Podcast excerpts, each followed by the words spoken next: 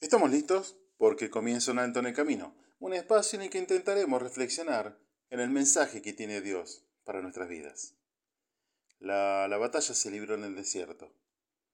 Después de un ayuno de 40 días, vino a él Satanás para probar si realmente era el Hijo de Dios. Como lo había manifestado Dios durante su bautismo, cuando una voz del cielo al salir Jesús del agua dijo, Tú eres mi Hijo amado en quien tengo complacencia. Esto lo puede encontrar en Mateo capítulo 3 versículo 17. Y tres principios espirituales que modificarán, que transformarán nuestras vidas, de aprenderlos y aplicarlos, se desprende de este pasaje. De esta batalla que se libró, que libró Jesús cuando apenas comenzó con su ministerio. Ahora en el desierto, Jesús tuvo hambre. Después de cuarenta días de ayuno, el tentador vino y le dijo, Si eres el Hijo de Dios, di que estas piedras se conviertan en pan.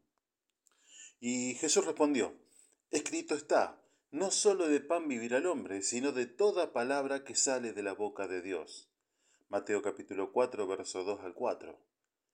Ante el primer ataque de Satanás, Jesús contraataca con dos definiciones. Escrito está. Y la segunda, con un pasaje de las Escrituras, no solo de pan vivirá el hombre, sino de toda palabra que sale de la boca de Dios, citando Deuteronomio capítulo 6, versículo 13. ¿Sabe? El diablo no pudo rebatir ninguna de las expresiones dadas por Jesús. ¿Y qué diferentes serían nuestras vidas si conociéramos y aplicáramos estas dos expresiones? Permítame un minuto para poder desarrollarlas. Escrito está, dijo Jesús, afirmando que estos principios están escritos, están plasmados, grabados, que no se pueden borrar, aunque querramos ocultarlos o prohibirlos como sucede en muchos países, que la lectura o la aportación de una Biblia está penado con la cárcel, con torturas o la misma muerte. O como se pretende en otros, denigrarlos, obviarlos, no se pueden borrar. Escrito está.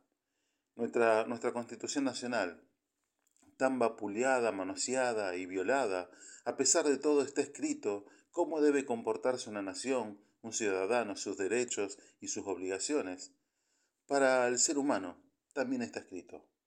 Y ya no se puede borrar, quedando establecidos los deberes y obligaciones a cumplir por todo ser humano para que le vaya bien. Ni aun Satanás pudo contradecirlo a Jesús, porque ya está escrito. Ya está escrito que toda potestad le fue dada tanto en el cielo como en la tierra a Jesús, de acuerdo a lo que dice Mateo 28, 18. Ya está escrito que Jesús estará con sus fieles todos los días hasta el fin del mundo. Mateo 28, 20. Ya está escrito que Él es el camino, la verdad y la vida, y nadie viene al Padre sino por mí, dijo Jesús, en Juan capítulo 14, verso 6. Ya está escrito que el que cree en el Hijo tiene la vida eterna, pero el que se rehúsa a creer en el Hijo no verá la vida, sino que la ira de Dios está sobre él. Juan capítulo 3, 36. Ya están escritos estos consejos, estas promesas y muchísimas más, porque ya está escrito, afirmó Jesús. Ya está escrito, afirmó el Cristo, que no solo de pan vivirá el hombre, sino de toda palabra que sale de la boca de Dios.